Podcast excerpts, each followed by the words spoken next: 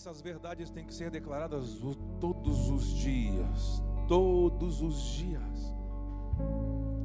Às vezes nós olhamos para as escrituras e vemos, mas por que, que esses caras não entendiam? Eles andavam com Yeshua, com Jesus, eles viram tantas coisas. Uma das coisas que você precisa compreender que apenas como Cristo ressurreto, a obra a obra ela começa a ser completa nas primeiras etapas quando Yeshua diz que depois dali alguns dias eles orando unânimes de coração viria o poder. Eles começaram a compreender muitas coisas apenas quando o Espírito veio para habitar. Como Cristo ressurreto, ele teve uma jornada de 40 dias após a ressurreição. Qual era a jornada de Yeshua, de Jesus, agora não apenas como um pseudo-messias, porque havia uma incógnita. Muitos homens faziam sinais, mas ninguém havia vencido a morte. Os 40 dias, ele não, ele não, as escrituras não nos revelam sobre como ele se movimentava antes do Calvário. Correções, é, curas, libertações. Os 40 dias, agora como ah, Cristo ressurreto, ele apenas, apenas ensina as legislações do reino. Você entender Páscoa, você entender as leis. Algumas igrejas, elas pregam apenas sobre renunciar. Ótimo, para mim não há problema. Para mim é incompleto. Você tem que deixar, você tem que, você tem que sair, você tem que se abster, você tem que se afastar. Ok. apresentam apenas parte do Evangelho. O Evangelho não acaba na cruz. Eu consigo olhar para algumas pessoas e vendo que toda a finalidade de todo o Evangelho que ela ministra ou prega é a cruz. A cruz não é o fim. A cruz é a porta de acesso. O Evangelho é o trono. Termina no trono. O cordeiro governando agora como um leão. Está aqui, diga amém. Vamos juntos? Vamos abrir. Tem um texto muito interessante em uh, Apocalipse 13.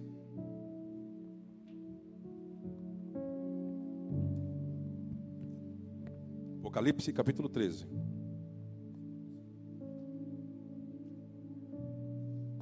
Apocalipse capítulo 13, versículo 8.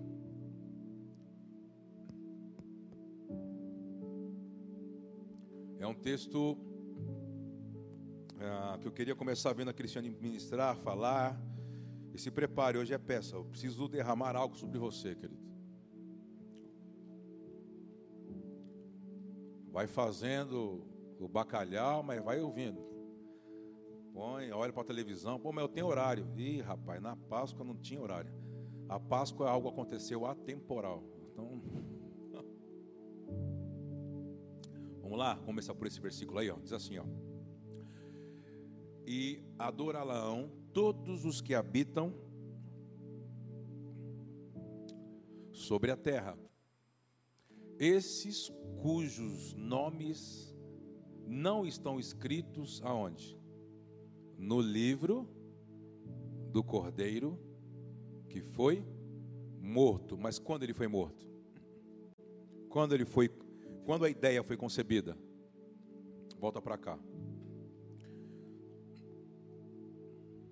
Sempre quando você olhar para. Vou tentando lembrar aqui dos textos. Hebreus capítulo 11, versículo 3, anota. Fala assim que a fé, e não é, não é uma fé humana, é a primeira semente que Deus plantou no homem, emuná, que faz você compreender a natureza de Deus, a natureza das coisas de Deus, como elas se movem, como elas entram nesse mundo. Primeiro é concebido. a, a aquilo que estava, vamos dizer assim, na mente de Yahweh, do Criador, o seu filho, ele existe para dar forma, para encarnar aquilo. Às vezes nas escolas a gente começa a falar para algumas pessoas sobre a diferenciação, a movimentação do pai, como o filho se movimenta e como, qual é a atuação do espírito. Se você não entende essas três coisas, sempre confundem, sempre ora coisas que não, não serão respondidas Porque uh, Yeshua, a autoridade que ele tem sim sobre o céu, sobre a terra, sobre aquilo que está debaixo da terra, mas a movimentação de Yeshua é na matéria. Por isso que ele se materializou, por isso que ele encarnou, para que eu e você pudéssemos ter autoridade sobre a matéria. Foi isso que Satanás veio querer destituir. O problema de Satanás não é querer o lugar de Deus, o problema de Satanás é Salmos 8 é a postura. Salmos 8 e 115, você vai compreender. Porque Salmo 115 ele faz parte do Salmo de Halel. Salmo de Halel são leitos e é, proclamados exatamente nesse ciclo, 113 a 118.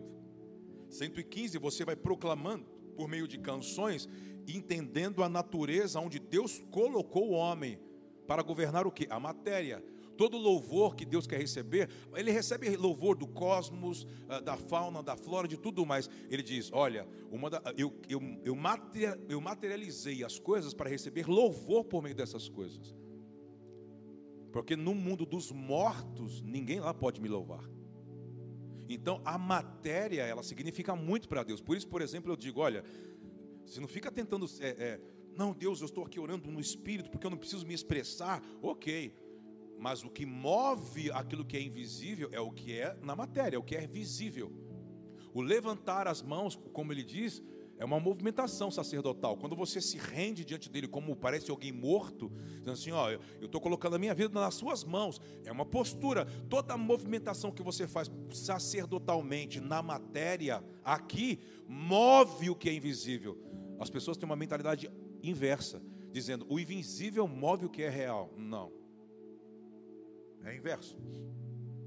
Por isso que Hebreus, vamos lá, Hebreus 11, versículo 3 diz sobre, sobre isso.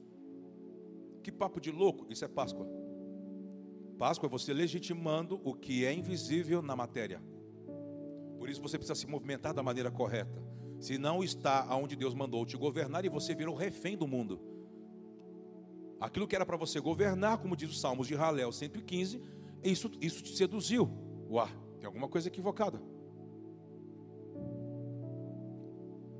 Pela fé. Fala comigo, pela fé. Olha lá, entendemos. Então a fé não é algo inexplicável. A fé te faz entender as coisas da natureza celestiais, as coisas divinas. Pela fé entendemos que os mundos foram criados pelo que? Ele concebe, mas a palavra é o seu filho, é o verbo Yeshua. Pela palavra de Deus, de modo que o, visível não foi feito daquilo que se Olha que loucura. Por que a gente está lendo esse texto? Porque Apocalipse, capítulo 13, versículo 8, diz que toda a movimentação foi feita antes da fundação do mundo e antes da criação do mundo. Nem, tem coisas distintas, o que foi fundado e o que foi criado. Para mim, Páscoa é a gente entendendo essa realidade da onde nós viemos e que na queda de Adão parece que nós perdemos essa, essa compreensão. Vamos para Lucas 29. Lucas 29 não. Lucas 9.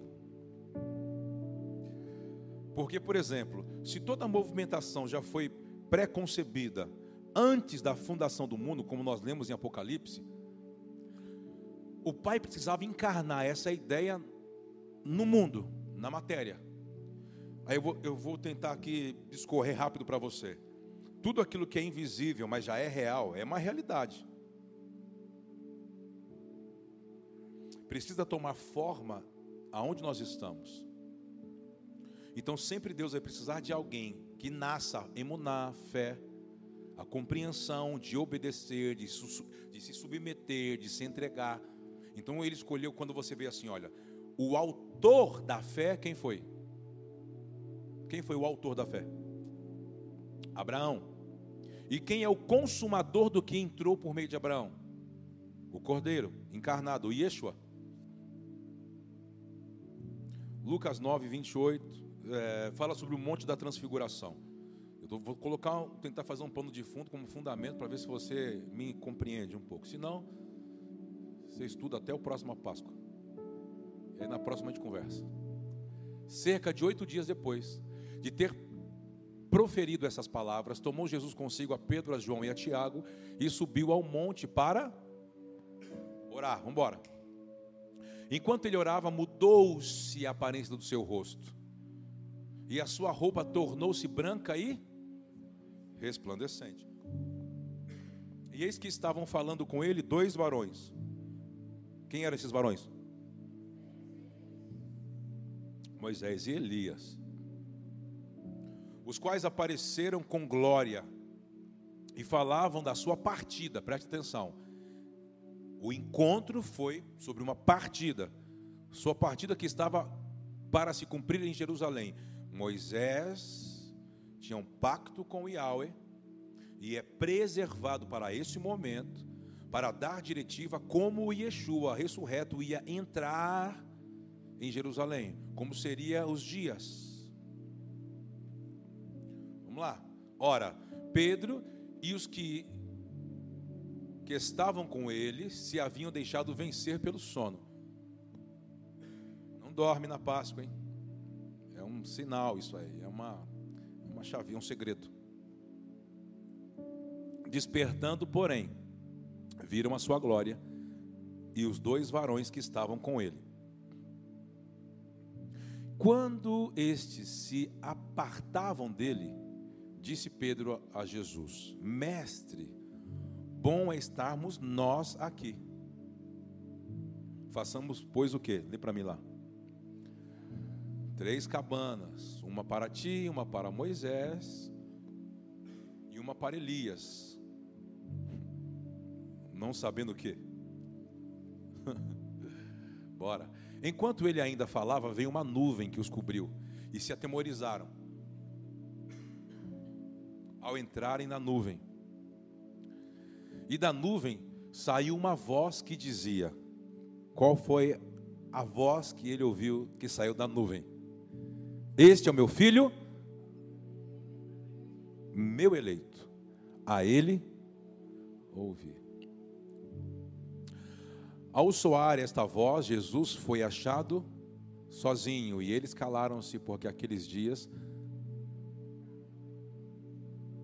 não contaram a ninguém nada do que tinha visto. Vamos lá. Yeshua eleva eles a um lugar mais alto. Volta para mim. Eleva eles a um lugar mais alto. Essa é uma jurisdição espiritual, é um portal, podemos falar assim. Né? Quando fala essas coisas, o povo vai ficando meio estranho com a gente. Né? Fala, cara, esses caras não são crentes, não. Olha a linguagem que eles usam. Mas é. É uma jurisdição espiritual, porque a transfiguração ela aconteceu em uma jurisdição que a Cristiane leu para nós aqui antes de nós entrarmos aqui. O que é o Monte da Transfiguração? Ele já teve o nome de Tabor, já teve o nome ali de Sião, Moriá, é a mesma jurisdição. Aí por quê? Porque quando Deus concebeu a ideia do cordeiro que foi morto antes da fundação do mundo, ele precisava fazer isso encarnar. Alguém sempre na Páscoa precisa entender que uma palavra precisa entrar como uma semente, para que depois de um tempo ela possa explodir em glória, aparecer, encarnar, materializar. Estamos juntos? Então ele está procurando alguém que possa ser o, o acesso, aquele que vai abrir, que vai crer. Então vem a palavra: sai de ti para ti mesmo. Você conhece Abraão como o atravessador. O significado, uma das raízes do nome hebreu, passagem, passar para o outro lado, aquele que atravessa é aquele que se rende a uma voz, a uma palavra, se entrega a ela, e essa palavra vai dar recurso, essa palavra vai alimentar, essa palavra vai sustentar, essa palavra que vai modelar a sua vida. Você não vai tentar trazer Deus para modelar Deus segundo a sua vida. Não existe isso, isso não é evangelho. O caco de barro não pode falar para o oleiro o que ele quer se tornar.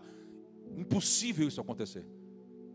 Por isso a Páscoa é lucidez por meio de uma fé que ele planta em mim. Porque diz que ele te salva por meio daquilo que ele plantou em você, não é por obras. Ele não é ministrado por obras, ele é ministrado por sacrifícios espirituais. Quando você carrega imunar e você se rende a ele, não porque você quer, é porque aquilo que ele plantou em você é uma natureza de obediência ao que? A soberania do Criador. Então você vai se tornando, vai, vai tomando a forma daquilo que ele já pré-estabeleceu, daquilo que ele já escreveu sobre você. Mas como eu vou ter acesso a isso? Por meio da fé. A fé me faz entender aquilo que ninguém pode me explicar. Estou começando a esquentar, vamos. Então, quando ele chama Abraão, Abraão recebe o plano. Gênesis 15, o pai abre para ele quase 500 anos. Como vai ser? Ele erra, é provocado por meio da pressão de ver as coisas não acontecendo. Preste atenção. Olha que loucura. Deus te chama para viver algo invisível. Mas ao mesmo tempo, o espírito rudimentar desse mundo que, que quer é, fazer você ser seduzido pela cobiça dos olhos, ele quer te pressionar porque você não está vendo nada acontecer. Mas você não tem que esperar, você tem que produzir, preparar um ambiente, fazer alguma coisa para que isso aconteça. Ele vai te pressionar para isso. Ah, então você quer me dizer que então eu não tenho que fazer nada para as coisas acontecer? Eu não estou dizendo isso. Eu, eu estou dizendo que você tem que se movimentar segundo uma palavra, não segundo uma pressão, porque você tem que ser visto como aquilo, uma aceitação, uma performance. A palavra de Deus não vem para realizar uma performance. Cuidado. Se você quer usar a palavra para revelar algo que vai trans, eh, eh, expressar uma, uma performance, cuidado. Porque Abraão começa a ser pressionado. Por quem? Por Sara. Eu tenho uma ideia. Se deita com aquela mulher, com a escrava que trouxemos, do que ela for gerado, eu cuido. É meu filho, é nosso filho. Ele entra. Deus fica 13 anos sem falar com ele. Deus desaparece porque ele diz: Você quer viver, peça do seu jeito. A Páscoa é uma festa minha, que eu permiti vocês participarem, se morrerem como cordeiro, quando eu liberar uma palavra. Porque o plano parece ser muito frágil, né? Por isso que você vai entrar nas bibliotecas, nas livrarias, não tem lá como perder um casamento em 21 dias. Da fraqueza vai nascer uma força, mas você vai revelar a sua fraqueza para ser curado e sarado. Não tem 21 passos para chegar. Como se ganha, como se obtém, como eu vou, como eu fico rico, como eu. Você não entende? É o espírito rudimentar desse mundo, te seduzindo para fazer o quê? Para você viver de performance, se, se seduzir por aquilo que você tinha que governar. O pecado não é ser rico, o pecado é o dinheiro de ter. Não é pecado você ter dinheiro, o pecado é o dinheiro ter você. Porque um mundo onde Deus te colocou para você governar, quando você se torna refém, você já se rendeu ao, à mentalidade faraônica. O que é mentalidade faraônica? É o, é o mundo, vamos dizer assim. Vem cá, pastor Clécio. Thank you. Tem um segredo nisso aqui, rapaz. Está quentinha. Por exemplo, você quando vai sendo modelado por uma palavra, você vai entender o resgate. O cordeiro da substituição. Quando você começa a entender sobre o cordeiro que te substitui para te trazer vida e livrar você, a primeira coisa sobre o resgate é reativar você, fazendo você voltar ao estado original, para você não ficar no mundo assim, ó. Oh, céu, oh, vida, o que eu tenho que fazer? Eu não sei minha identidade, eu não sei o que eu tenho que fazer. O que, que eu vou fazer? É, o que... Voltar ao estado original é você compreender a quem você pertence e o que você já tem que desenvolver. É cumprir a grande comissão. O que peça libera? A grande comissão. Onde a grande comissão estava? Desde o princípio. Perdemos a grande comissão, então a Páscoa resgata a grande comissão.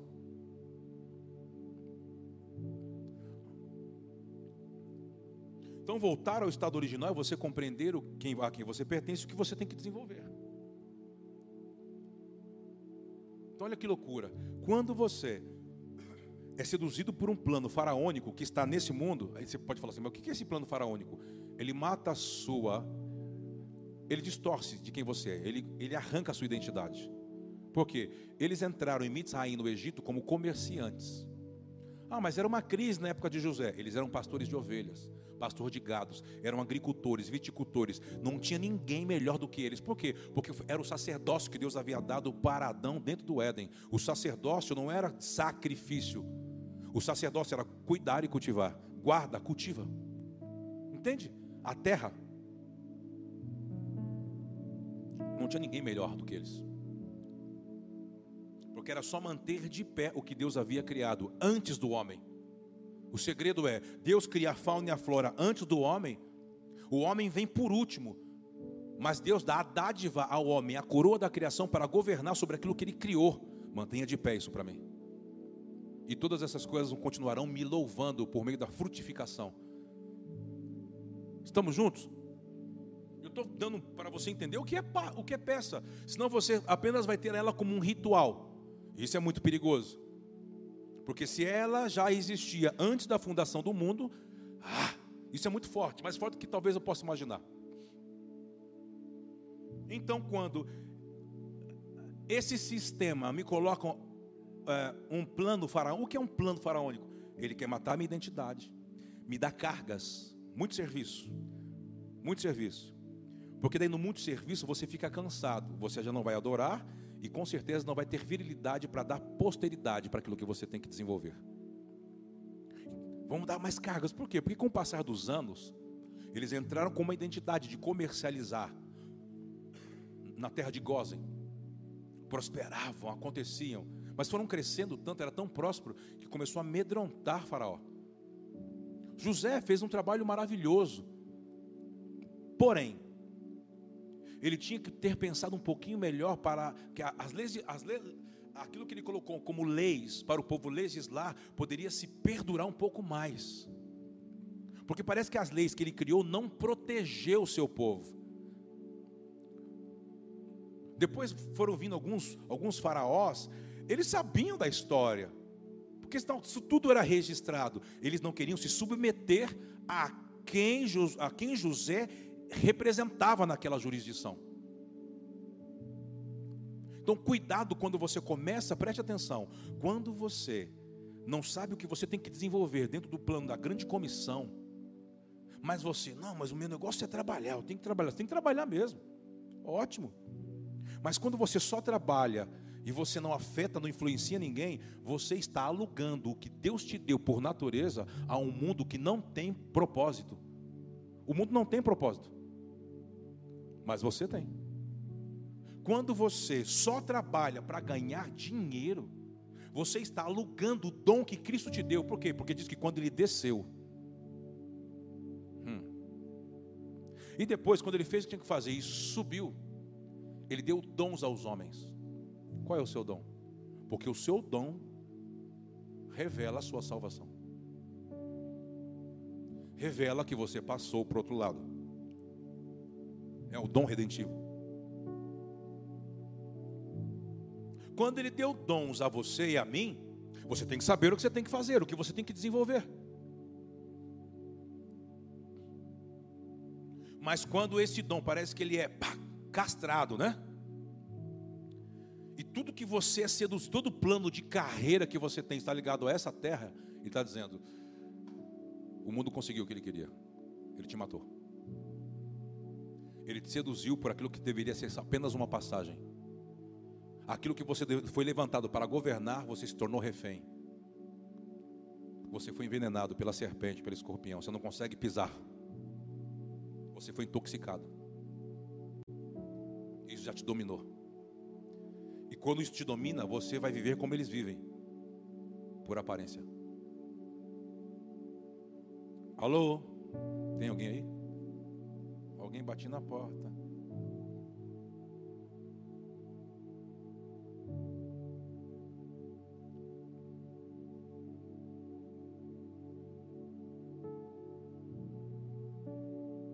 Ficam 400 anos, cada ano que passa, eles vão massacrando o povo. Há um momento da história para a gente andar um pouco. O faraó tenta fazer acordo com duas mulheres. Se você ler aqui, vai ter outros nomes. É Poá e Cifra. Alguma coisa assim. Depois você. Mais os nomes original, original delas: Miriam e Joquebede. essas mulheres? As parteiras. Ó, vamos acabar. Nós vamos dar mais cargas. Bota as mulheres grávidas para trabalhar. Tira a palha e deixa eles se virarem para fazer tijolo. Dizem que as crianças às vezes nasciam e eram amassadas no meio do barro. genocídio. Então chamam as parteiras e dizem assim: ó, a gente quer matar mais. Satanás sempre vai querer fazer você seduzir pelo agora para cortar os teus sonhos, que é a visão do amanhã. Não tem como Deus tocar o mundo, afetar o mundo com pessoas que não sonham. Porque o sonho é Deus antecipando o amanhã. Você está aqui? Você está aí? Então, quando Satanás ele quer furtar você do futuro, ele começa a sabotar teus sonhos. Páscoa é Deus voltando, resgatando, te dando nova vida, dizendo: há um futuro, há esperança. Diga amém, vamos. Há um futuro. Volte a sonhar. Volte a sonhar. É que eu estou pensando aqui, tanta coisa que eu escrevi, e o horário já foi, né? Então eu vou tentar ver até onde eu consigo chegar.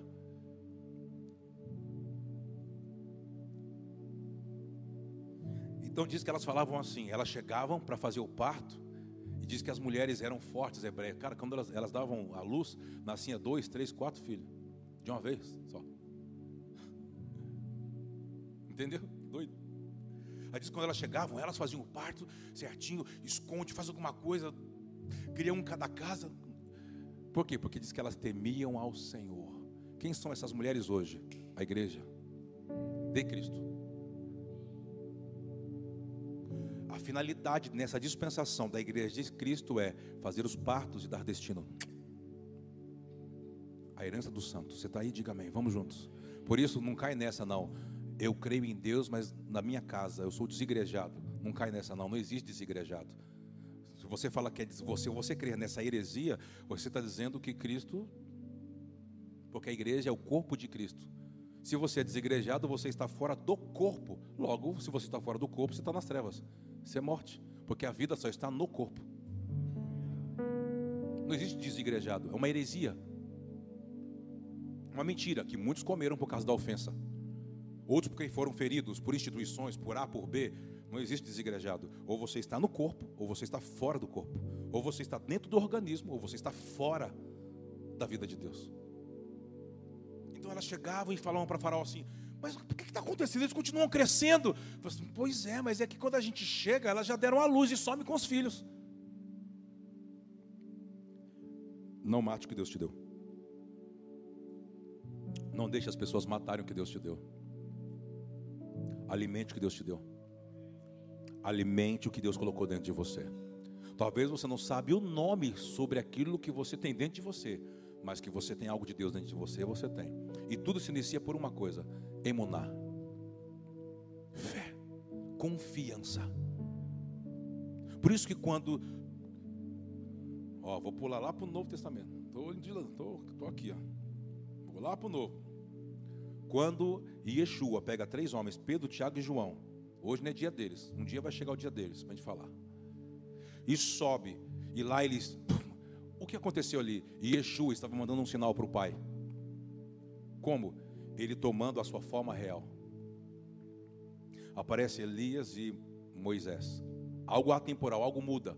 Foi a primeira vez que todo o cosmos viu o Cordeiro de Deus encarnado, transfigurado, trazendo o futuro para agora. Pum! Ah, que louco. O que ele estava dizendo? Ele diz: Nós estamos aqui no lugar que um homem, há muitos anos atrás, apresentou seu filho para sacrificar, porque o filho tinha se tornado uma idolatria. E quando ele entregou o filho aqui dentro e falou assim: ah, se eu tiver que fazer isso, eu creio que Deus ressuscitará. Ele disse: a Páscoa chegou para ele.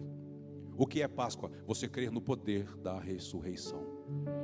Até ali ninguém acreditava nisso. Por isso que ele é a porta. Ele abriu um acesso. Quando Deus achou um homem que foi com ele até o limite. E pegou o cutelo, amarrou o Isaac, que tinha mais de 30 anos. É. Estava lá.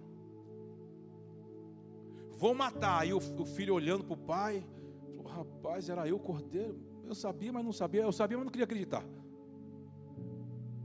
Abraão olhou para o céu, pegou o cutelo. Quando ele foi, eu Abraão, Abraão, não toque, nós já recebemos. Isaac é conhecido como oferta queimada, oferta recebida. E daqui a pouco ele diz: Ele escuta, Mé. Por quê? Porque aquilo dentro de você que se torna um cordeiro para obedecer uma palavra, isso vai materializar coisas. Por isso que ele diz: seja cordeiro. Tem momentos que você tem que ser cordeiro, Deus está te pressionando para você ter tudo de. E você quer ser leão, você quer fazer justiça, você quer manipular, você quer falar. Ele diz assim: Ok, até a próxima Páscoa. Pause. Não acontece nada na minha vida. Olha que loucura, olha, olha como é contraditório. Não acontece nada, eu não sei o que está acontecendo. Mas não, não, eu vou, eu, vou, eu, vou, eu vou fazer, eu vou ligar. Não, eu vou chamar, não quero ver. Eu vou para outro país. Ele diz assim. Uhum. Aí chega na Páscoa. Aí você quer participar. Eu vou comer o cordeiro assado. Eu vou pegar a taça do novo pacto. Mas eu vou fazer justiça. Ele diz assim: até a próxima Páscoa. Pause. Tem gente que entrou na Páscoa e não saiu dela faz anos. Por quê? Ele só vai deixar isso te afetar quando você tiver o sentimento interno do que isso representa. Você está comendo do cordeiro. O que você está comendo? Você está comendo daquilo que se rendeu à soberania. E você quer ter uma atitude de soberba? Então a soberba tem um nome, orgulho. Sabe o que é orgulho? Idolatria. Mas o que é orgulho e idolatria? É o fermento. As crises que você anda passando não é porque Deus não está fazendo, é porque o fermento já te deformou. Então você diz assim, ó, você não consegue, eu não consigo perdoar, porque fez assim comigo. A questão não é você perdoar, você está alimentando o seu orgulho. É o orgulho que você está alimentando, você está lambendo o orgulho. E cada vez que você, eu não consigo, o fermento, a massa vai inchando, vai deformando você do seu estado original. Mas na Páscoa, não, vamos para a Páscoa, porque eu quero fazer parte da Páscoa, eu quero pegar o kit, eu quero comer, vou descer, eu quero beber da terceira taça, porque a terceira taça é a taça do novo pacto, eu vou tomar. Aí você toma da terceira taça, mas nada te afeta. Aí o apóstolo Paulo diz assim: vocês estão participando e continuam doentes e tem mortos espirituais no meio de vocês. Aí você fala, mas por que ele fala que na Páscoa tem doentes? Porque a Páscoa é vida, mas quando você decide perder a sua, o seu jeito de viver, quando você decide perder a sua mentalidade, a forma que você conduz a sua vida, se você não decide perder a forma de conduzir a sua vida, isso aqui não afeta você. Se você não decide viver em justiça, isso aqui não afeta você. Vamos juntos, ei! Tá um silêncio mortal. Então eu vou continuar, porque é meio-dia. Ao povo, aleluia! Você está aqui, está entendendo? Meio papo de louco, mas depois você assiste duas, três vezes, assiste durante um ano. Porque era Yeshua, no mesmo lugar que Isaac foi colocado, dizendo assim para o pai: Rinene. Como assim? Eis-me aqui. Eu não vou pedir para sair daqui. Eu me entrego. Aí vem Pedro. Olha o Pedro. Olha o Pedro atrasado. Na, olha o Pedro. Uai, que louco. Uai, Moshe. Eliahu. Uai, que isso? Uau, Yeshua. Tá bom demais esse negócio. Os caras falam que Pedro estava tava errado, tava errado. Que é errado, irmão. Se eu estou lá, eu já estava, nem ia nem pedir para Yeshua eu já ia fazer as cabanas. Eu já ia ficar, daqui eu não saio, daqui ninguém me tira. Quero continuar vendo a cena. Que errado, irmão. O cara está vendo Moisés, Elias, o cordeiro. Ah, o cosmos parou, fez parece que uma pausa em tudo, a eternidade entrando dentro da matéria, ao ponto de desfacelar a matéria. Ei! Pedro olhando e falou assim: Eu quero ficar aqui, esse aluno não sai mais daqui. Mas ele era tão maluco que ele já queria, acho que, acho que ele meio que, quando ele pede, é meio que igual o Kleber, assim, sabe? Acho que ele já foi, já tinha pegado aquela faquinha que já, ele já tinha no, no galho ali, na, na, na, na árvore, já estava colocando as estacas assim, ó. Assim, já colocou, eu vou fazer uma cabana, vamos fazer três para você, para ele, e eu vou perguntar tudo. Aí diz que vem uma nuvem.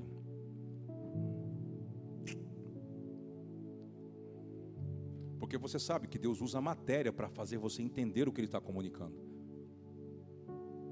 no mesmo lugar que aquela voz falou com Abraão há anos, veio a mesma voz e disse assim: Ei, Pedro, fica quieto.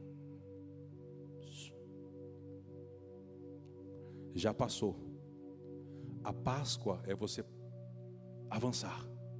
Você está querendo ficar em Moisés e ele. Isso é um pacto que eu tenho com os dois.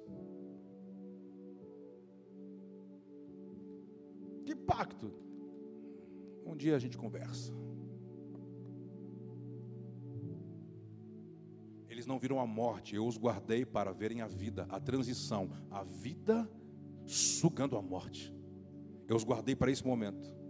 É um pacto que eu tenho. Aí diz que os dois desaparecem, Pedro fica meio com medo que ouviu a voz. Que voz diferente é essa? E Yeshua diz: É, rapaz, levanta, fica quieto, vamos embora. Fecha essa boca, não fala para ninguém. Por quê? Porque pensa é o que? O que é pensa? É um segredo. Muitos podem fazer parte, poucos serão afetados porque é uma, é uma mesa familiar, não é um ritual para a multidão. O cordeiro é para uma família. Você não consegue comer sozinho, chama outro para te ajudar, mas não pode sobrar nada. Ele tem que ser digerido por inteiro. Você está aí, diga amém. O que falar agora? Vou pular aqui. Vamos lá. 1 Coríntios capítulo 10, versículo do 1 em diante. É uma lição que, nós, que Paulo nos deixou, um exemplo, e até os dias de hoje, tá? Isso acontece, isso é revelado, denunciado nessa mesa. Pois não quero, irmãos, que ignoreis que nossos pais estiveram todos debaixo da nuvem. Presta atenção no que ele está falando. E todos passaram por onde? Mar Vermelho. E na nuvem e no mar, todos foram o quê? Batizados em Moisés. O que é, o que é batizado em Moisés? É a realidade que Moisés abriu para ele pela obediência que ele submeteu ao, a, a Yahweh, ao Pai. É uma realidade. Alguém tem que abrir uma realidade para você. Por isso, cuidado com quem você anda. Se você anda com um leão, nunca vai ter realidade para você. Você tem que andar com um cordeiro. Fica a dica. E comer e todos comeram, presta atenção, do mesmo alimento espiritual. Vamos comigo, gente? E todos comeram do alimento espiritual e beberam todos da mesma bebida espiritual, porque bebiam da onde? Da pedra espiritual que os acompanhava. E quem era a pedra? Cristo. Mas Deus não se agradou da maior parte, tipo, maior parte, 6 milhões praticamente, pelo que foram prostrados no deserto. Ora, estas coisas não foram feitas para exemplo, essas coisas não foram feitas para exemplo, a fim de que não cobicemos as coisas más como eles. Embora. Não vos torneis, pois o que? Com a primeira palavra que ele põe aí? Idólatras. Como algum deles, conforme está escrito, o povo assentou-se a comer e a beber, e levantou-se para. O que é isso? Tratavam as coisas santas como profanas, como fosse um ritual, algo comum. Vamos andar. Nem nos prostituamos como alguns deles fizeram. E caíram num só dia quantos mil? Uau. Vamos lá. E não tentemos o Senhor como alguns deles o tentaram. E pereceram pelas serpentes. Não murmureis como alguns. Opa, alguns deles murmuraram.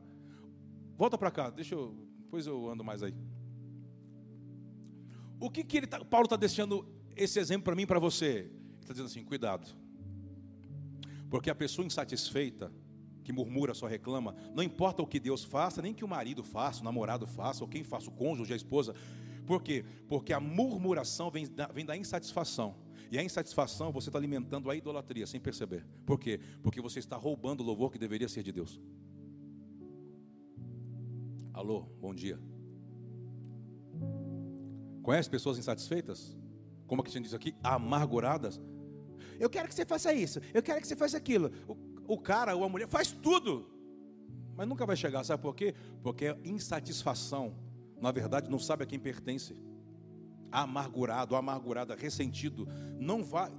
Por quê? Porque quando você tem uma vida de louvar, adorar, se render, você encontra o seu lugar. Porque você foi feito para isso. Mas se você só reclama, onde é o seu lugar? O que vai te satisfazer? Nada. Entende? Então ele diz: não toma isso como exemplo. Eles foram idólatras, promíscuos. murmuradores. Eu dando comida, eu fazendo roupa crescer, sapato no pé, eu, a nuvem, a coluna, eles não foram transformados. Então prepare-se, milagre não transforma. Vou falar para Deus me dar, aí eu vou fazer para Deus. Ele diz: Não, eu acho que Deus vai te dar para você se, se afastar, para você não atrapalhar o plano. Essas coisas evangélicos não dizem, né? Mas aqui a gente fala. Porque Deus vai me dar a minha bênção. Talvez Ele pode te dar o que você está precisando para você se afastar. Porque parece que quando Ele te dá A, Deus tem que te dar B. Isso é idolatria.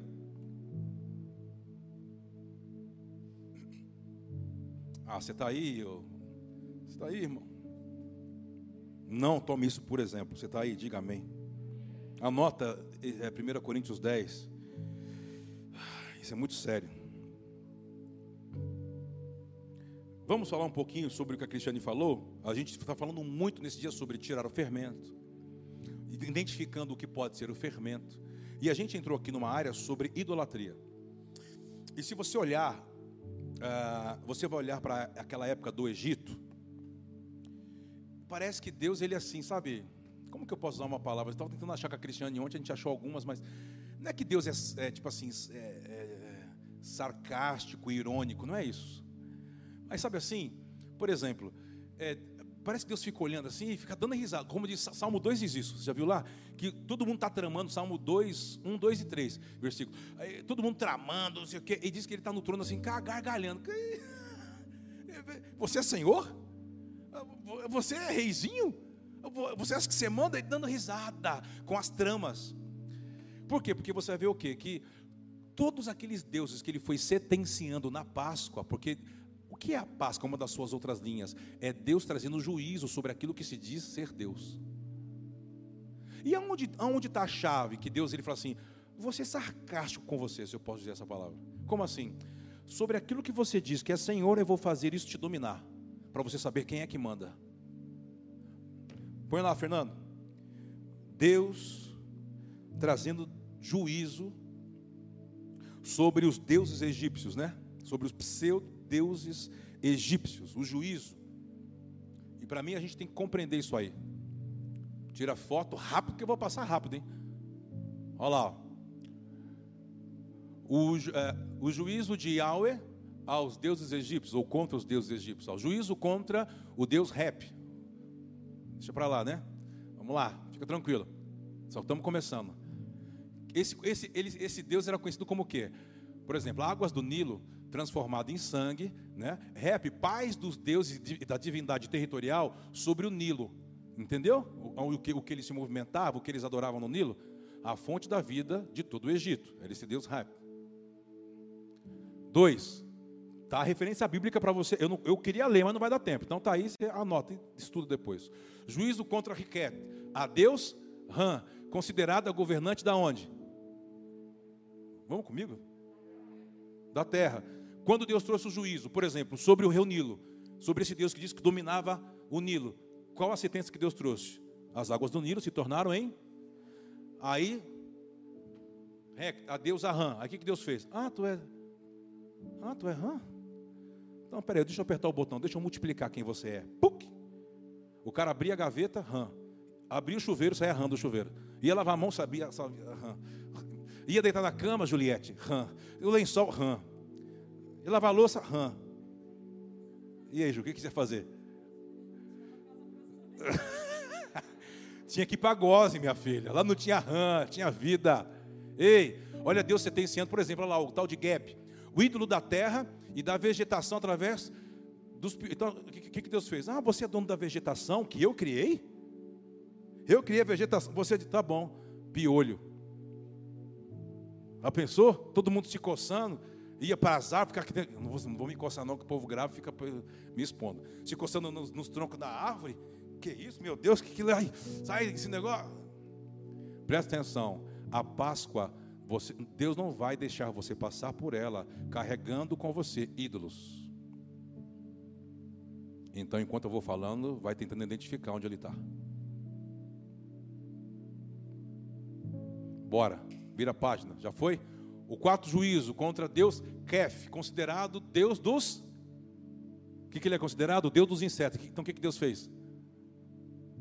Fez o quê? Mandou um bando de insetos. Os gafanhotos, mosca, inseto, muita coisa. Há um profeta que diz que há um exército de Deus que consome. O povo fica repreendendo. Deus repreenderá o gafanhoto, o migrador. Mas não lê até o último. Porque diz assim: é o migrador, o destruidor, o cortador, exército de Deus. Até o diabo tem que ser de Deus, irmão. Porque Deus, a soberania que Ele permite ou não te afligir. Porque tem coisas que Ele permite te afligir para tirar a idolatria que você carrega. Sai, Satanás! Ele diz: Fica, Satanás, fica, fica, sai não. o povo vai me bater na internet. Que é isso, pastor? É, rapaz, mas vamos embora. Cinco. Juízo contra Deus. Olha lá, esses aí são tops. Eps e Rato, eles afetando os rebanhos da terra. O Deus o que, gente? Touro e a deusa. Aí o que, que ele fez? Falou assim: mata o cordeiro. Cara, sabe, entregado a vaca na Índia? Se tu matar a vaca que anda lá na, nas suas plantações fazendo o que quer, entra na sua casa, faz o que quer, se você tocar nela, o que acontece com você, arroz? O que você acha que aconteceu com você, arroz? Vou matar, vou fazer um churrasco. O que aconteceu com você, arroz? Sabe o que Deus fez? Estou matando a idolatria. Os egípcios verem os hebreus matando o Deus deles, que isso é uma profanação. O que Deus estava falando assim, ó, eu estou chegando. Eu estou vindo para julgar aquilo que se diz ser Deus. Ah, irmão, dá um amém, dá um... ah, vai cair esses deuses. Sexto, juízo contra Deus Tote ou Imortep provocou úlceras. Lembra que afligiram homens, animais, sendo a divindade que os egípcios invocavam quando precisavam de? Ah, é, ele é o Deus da cura? Então vamos começar. Eu não quero falar disso aqui, porque isso aqui é muito legal, mas eu não posso falar agora. Vamos embora. Vamos ler. Por vezes, os egípcios ofereciam holocaustos humanos. Lembra? A esse Deus que acabamos de ler. E espalhavam o quê? As cinzas para pedir o favor desse Deus. Entendeu? Aí o que Deus falou para Moisés? Moisés, conhecendo, porque nasceu lá dentro, foi criado lá dentro, lembra? Foi desenvolvido lá dentro, provocou os egípcios ao espalhar cinzas, gerando enfermidades dolorosas em vez de curas. Parece que Deus está brincando, né? Fala, ah, você é isso aí? Ah, então vamos lá, multiplica.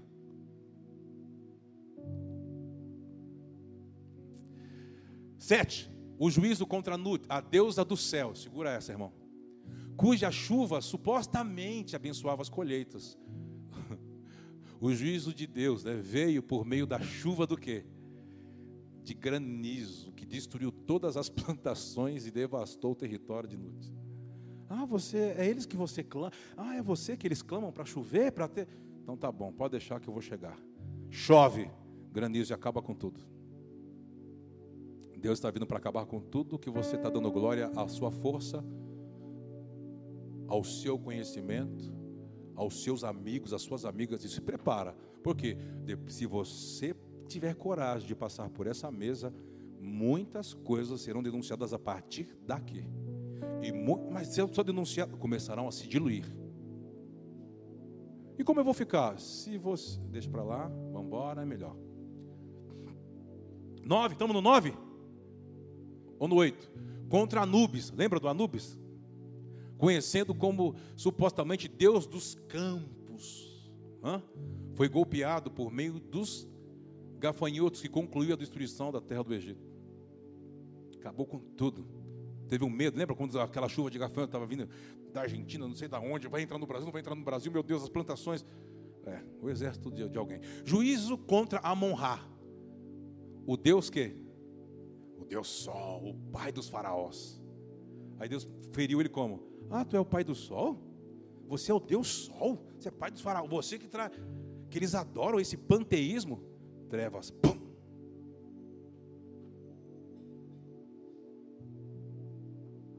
Presta atenção.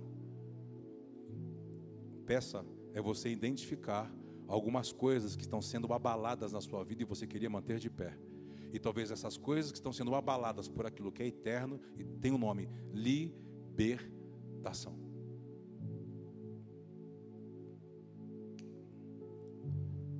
O juízo de é aos deuses egípcios. Essa última praga foi o nocaute. o juízo sobre todos os deuses do Egito. Por quê? Yahweh, o verdadeiro Deus, concentrou seu juízo no faraó divinizado e não apenas devastou seu reino presente, mas acabou com a sua dinastia ao matar o seu futuro. Como Deus recompensou eles? Lembra do genocídio lá? Deus não esquece. Eu estou cortando a dinastia, o reino futuro de vocês acabou. Estou preservando quem vocês queriam matar, a igreja dos primogênitos. Cadê você? Levante as suas mãos. Eu e você fazemos parte da igreja dos primogênitos.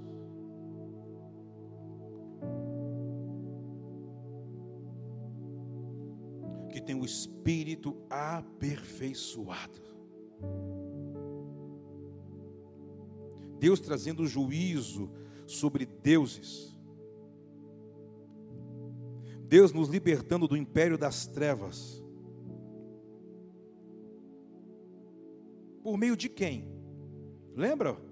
Tudo isso aconteceu na noite que eles tinham que ter matado o cordeiro, pego o sangue do cordeiro, pintou os umbrais das portas. Havia um acordo com Deus, com o espírito da morte. Você só vai entrar na casa que você não sentir o cheiro do que? Da submissão. De quem não tiver a marca, entra.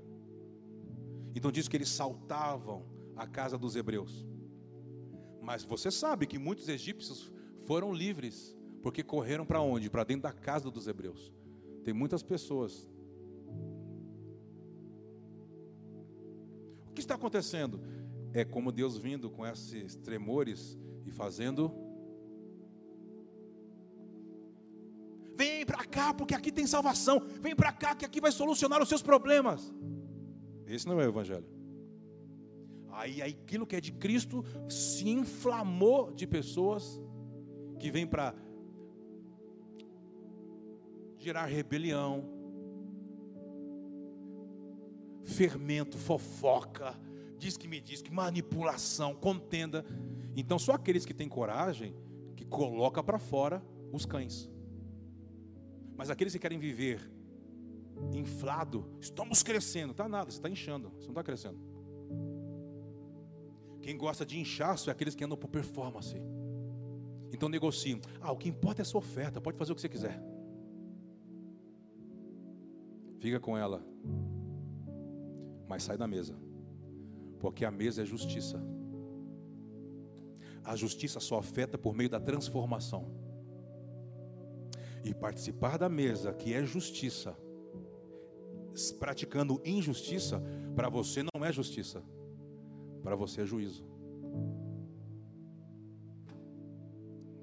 Amém ou misericórdia? Eu não sei o que eu falo.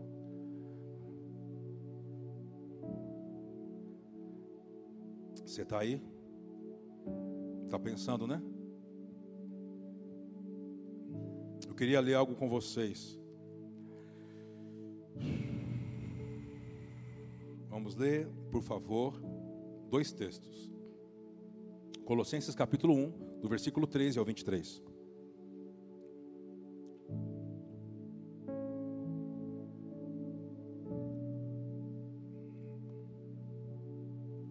Diz assim: Colossenses 1, do 13 ao 23.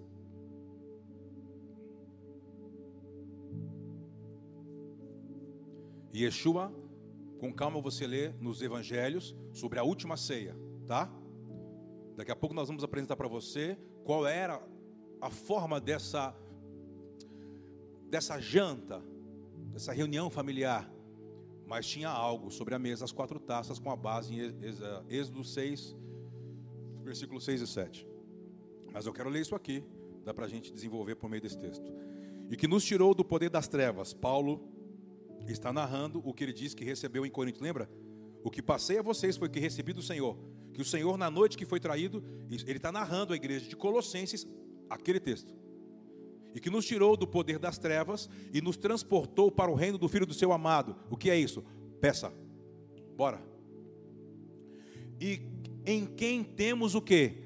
A redenção, a saber, a remissão dos pecados. Onde está a redenção? Na terceira, na, na terceira taça. O resgate, a compra. Deixa eu voltar para lá, calma, vou voltar. É só para brincar com vocês. Volta para o texto. O qual é a imagem do Deus invisível, o primogênito de toda criação. Vamos juntos. Porque nele foram criadas o quê? Aonde todas as coisas? Nos céus e na terra. O que mais? Isso é doido. Visíveis e invisíveis. Sejam o quê? Tronos, sejam dominações. Sejam o que mais? Principados, sejam. Tudo foi. E. Ah, tudo, irmão. Nada está fora dele. Ele é o que? Antes de todas as coisas. E nele subsistem. Ah, vamos comigo, leia na sua casa e vamos juntos. Também ele é o que? A igreja. É o princípio. O que mais? O primogênito dentre os mortos. Para que em tudo tenha. Ah, isso é demais. Vamos até o 23. Porque aprove a Deus que nele habitasse toda plenitude. Vamos embora e que, havendo por ele feito a paz pelo sangue da cruz, por meio dele, reconciliasse consigo mesmo que todas as coisas, tanto as que estão como as que estão. Uau! A vós também, que outrora ereis estranhos e inimigos no entendimento pelas vossas obras, então o entendimento, o entendimento vem por uma obediência. Bora, bora, bora. 22. Agora, contudo, vos reconciliou aonde, gente? No corpo, sua carne, pela morte, a fim de, perante ele, vos apresentar santos, sem defeito, irrepreensíveis. É isso que a mesa te faz, essa mesa. Se é que permaneceis na fé, fundados e firmes, não vos deixando apartar do que, gente? Você tem que olhar para a esperança do Evangelho do que a conclusão do plano. Você tem que saber disso. Você tem que trabalhar por isso. Que ouvistes e que foi pregado, vamos comigo, ao quê? Vocês estão aí ou não? Estou sozinho. Se é que permaneceis na fé, fundados e firmes, não vos deixando apartar da esperança do Evangelho que ouvistes e que foi pregado a toda criatura, que há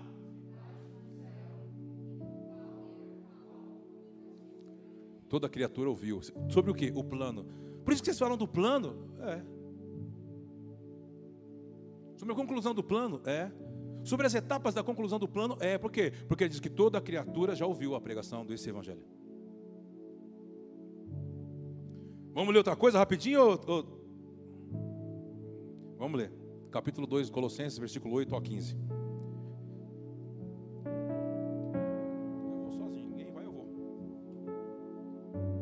Colossenses 2. Nossa, pastor, mas hoje é Páscoa, tem gente na minha casa. Assiste depois. Fica tranquilo, vai lá. Eu vou continuar. Páscoa. Hum, eu queria ficar seis horas falando sobre isso. Teve uns dias atrás que rolou quase isso aí. Vamos lá. Colossenses capítulo 2, do 8 a, do 8 a 15. Tendo cuidado para que ninguém vos faça presa sua, por meio de quê? filosofias e vãs. Hum, segundo a tradição de quem? Segundo. Não segundo Cristo. Vamos embora. Porque nele habita corporalmente toda da divindade. 10. E tendes a vossa plenitude nele, que é a cabeça de todo principado e potestade, no qual também fostes circuncidados com a circuncisão não feita por mãos, do despojar do corpo da carne, a saber, a circuncisão no seu interior, no coração. Tendo sido sepultados com ele no batismo, no qual também fostes ressuscitados pela fé, no poder de Deus que o ressuscitou dentre os. E a vós, quando estáveis mortos nos vossos delitos e na incircuncisão da vossa carne, vos vivificou juntamente com ele, perdoando-nos. E havendo riscado Lê para mim o restante. O escrito de dívida que havia contra eu e você, nós, nas suas ordenanças, o qual nos era, o que, que ele fez?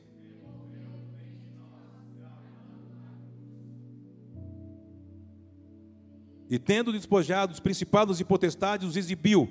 Publicamente deles triunfou. Vamos parar por aí. Ei, o que o está acontecendo?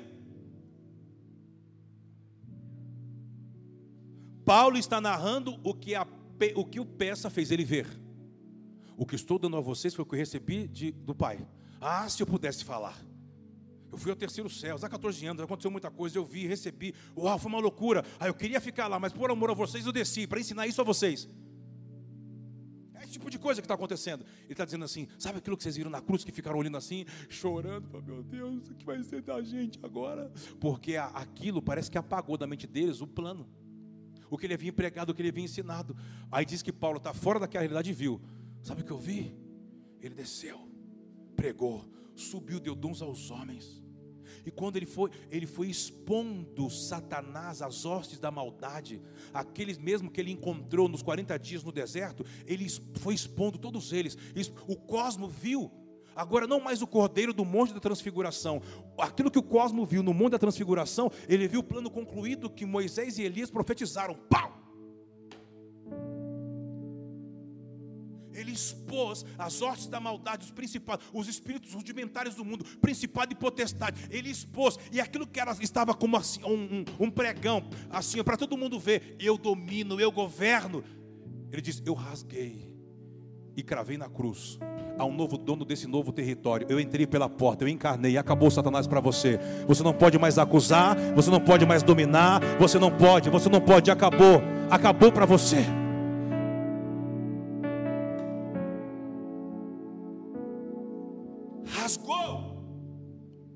Você crê nisso? Foi quando aquela loucura, diz que as, as mulheres, quando estavam saindo do Shabá para entrar ali naquela madrugada, em domingo ali, o sol na, nascendo, elas foram. Lembra aquela que a gente leu aqui, Lucas 24? Elas foram para lá, mas foram com o pensamento: nós vamos ungir o corpo dele, nós vamos preparar o corpo dele, porque nós precisamos, porque é um ritual. Quando chegaram lá, a realidade que elas estavam na mente já havia cambiado, mudado, transformado. Por quê? Porque diz que já havia nascido um sol. A morte já tinha sido engolida pela vida. E os anjos pareciam raios descendo assim, subia, os anjos subindo, e é, aquela loucura. Elas, elas ficaram, o que está acontecendo aí? Porque foram conversando assim, não, nós vamos empurrar a pedra na temporada do Espírito, você não empurra a pedra, porque não é por força nem por violência, na temporada do Espírito, você não tem que fazer, Ele faz. Ele só quer saber se você entrega na hora que Ele pede. Aquela mulher entregou lá naquele jantar em Betânia. Ela entregou, ela quebrou, ela entregou, ela preparou ele para aquele momento, ela empurrou ele para o pro propósito. Aí depois ela quis fazer de novo. Você não precisa fazer de novo, já foi feito. Quando ela quis mostrar, quando vamos lá. Ela viu os anjos, os anjos perguntam assim: o que vocês vieram fazer aqui? O que vocês estão chorando? Aí, meu Deus, a pedra está revolvida. Meu Deus, ele, ele não está lá. Aí os anjos assim, tudo conversando, como nada tivesse acontecido. Os anjos, então, ela baixou, que doreba, elas assim, o que, que é isso aqui? Quem são esses meninos? E eles assim, dando risada, sorrindo. Oi, vocês vieram. Ah, aquele lá que vocês. E já mudou. Porque a Páscoa faz você se alinhar com o plano. Conhece aquelas pessoas sempre estão atrasadas? Eu tive uma ideia. Aí ele disse que a ideia que ele teve era tão boa que teve alguém que já fez a ideia no lugar dele.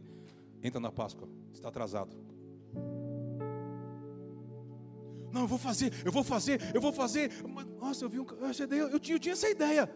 É, você fica chupando o dedo, você não foi rápido. Ele te deu a ideia, você não entrou nela, você perdeu. Ele vai, ele vai atrás de quem está disposto. Ah, cadê você?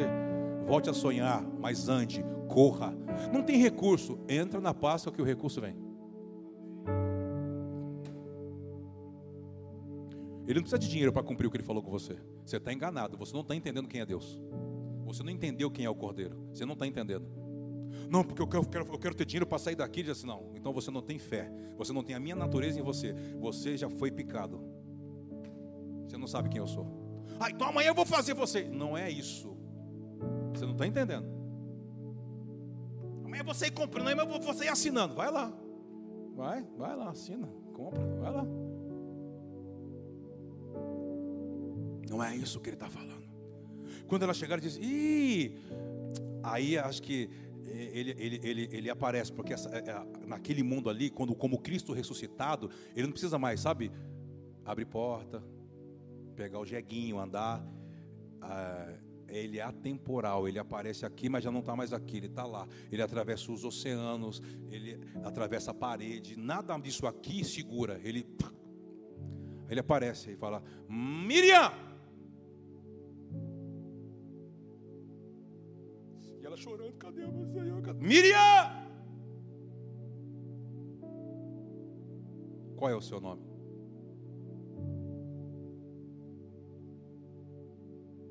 A Páscoa é um alerta. Quem é você? Pare de ficar sepultando. Virou a chave, virou. E ela chora, cadê meu Senhor? Era ele já chamando. Miriam, mestre! Aí ela vem assim, toda.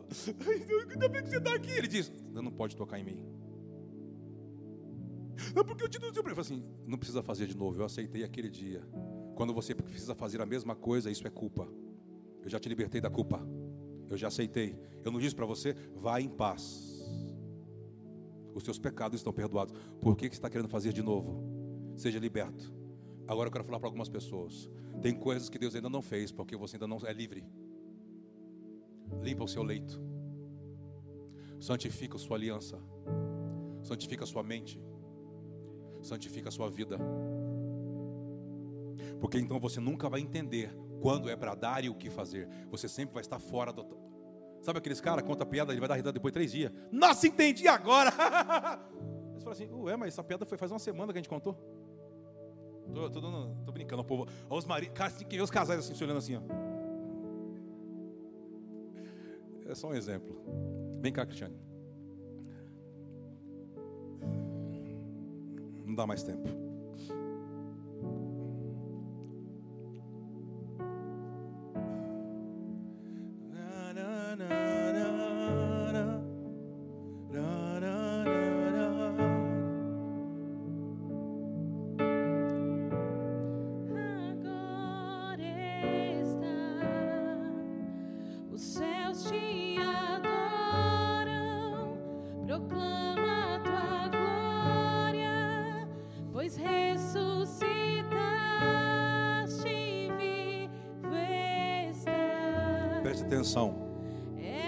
Êxodo 6, versículos 6 e 7. Vamos ler, por favor.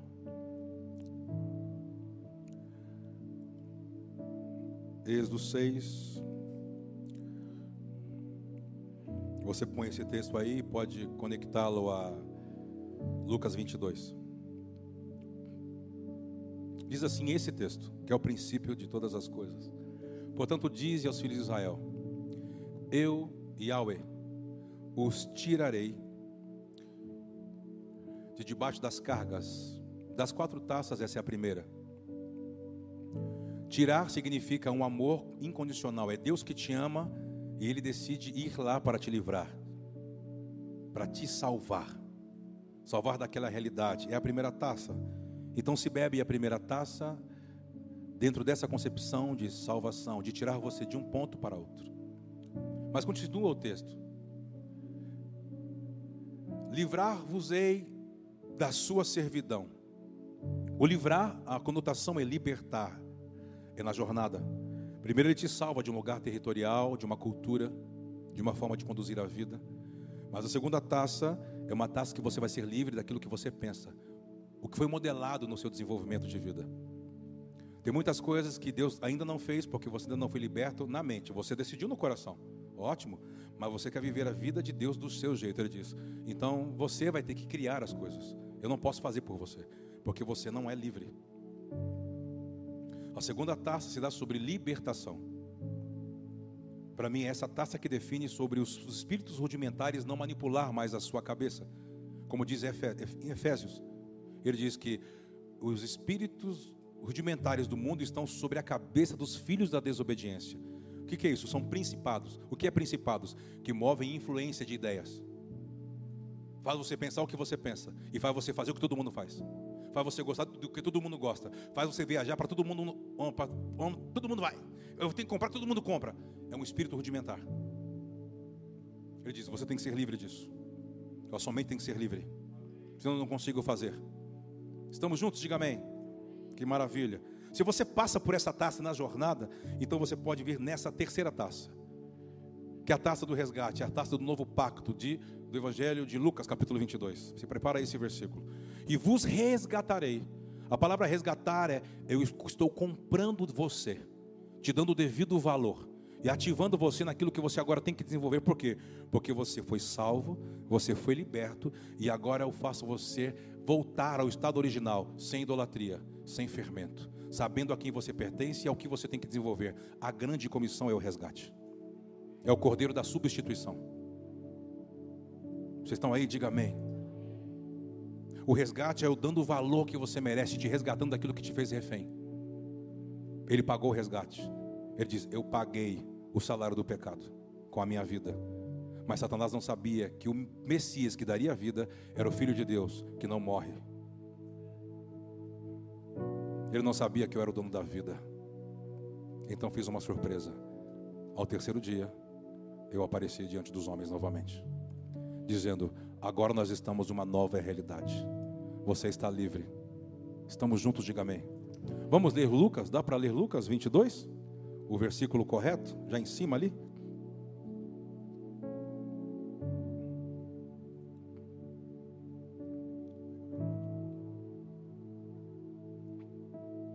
Porque fala sobre a realidade da ceia, da última ceia.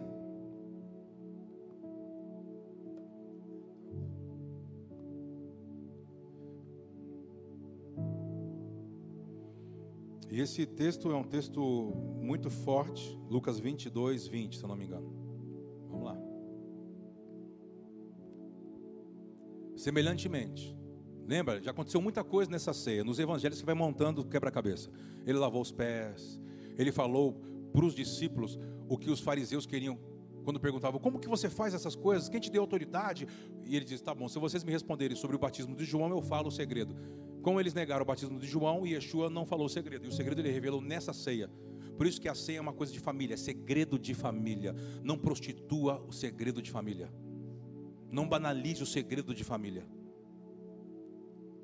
Quando Judas estava na mesa, ele pega o bocado, lembra o pão e molha na terceira taça. E dá para Judas, porque ele tinha vendido o segredo da família. Se o pão tipifica o corpo, Yeshua diz: mergulhou, eu mergulhei no pacto e dei o pão que se desfarela, que se dilui para ele. Por quê? Porque o corpo não afeta. Por isso que você não pode ser desigrejado. Isso é uma heresia.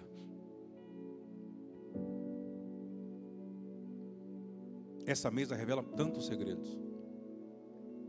E diz que quando Satanás entra em Judas na mesa, ele diz: Fora. Sai daqui. Aqui não é o seu lugar. Esse lugar é um lugar de quem é família de Deus. Então diz que ele levantou o terceiro cálice, queridos. E falou aquilo que Paulo repetiu a Colossenses, a Efésios, a Coríntios. Semelhantemente, depois da ceia, tomou o cálice, dizendo: Este, o terceiro cálice, é o cálice de uma nova realidade. pode servir. Este é o cálice do novo pacto, no meu sangue, que é derramado por vós. Pegue o cálice na sua casa. Este é o cálice. Põe o próximo verso, por favor. Mas já foi. Volta para mim a imagem, por gentileza.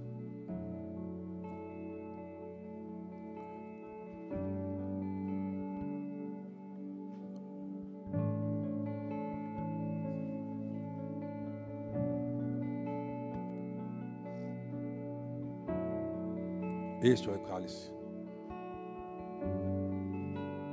Foi esse cálice que ele tomou com os apóstolos, dizendo: Esse é o cálice da nova aliança. Ele diz: Todas as vezes que vocês fizerem isso, lembre de mim. É para manter a memória viva.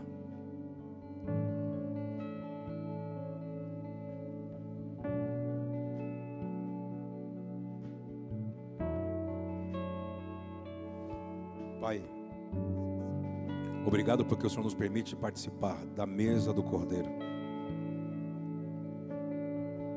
Esse cálice nos resgatou e nos trouxe para uma nova realidade, um novo e vivo caminho em justiça. Aonde o Senhor já nos salvou, estamos passando pelo processo de libertação, mas por estar nos rendendo ao seu plano, podemos tomar desse cálice, de um novo pacto, da nova aliança. Isso gera vida. Obrigado, Cordeiro de Deus. Obrigado, Cordeiro de Deus. Você pode beber do cálice em família.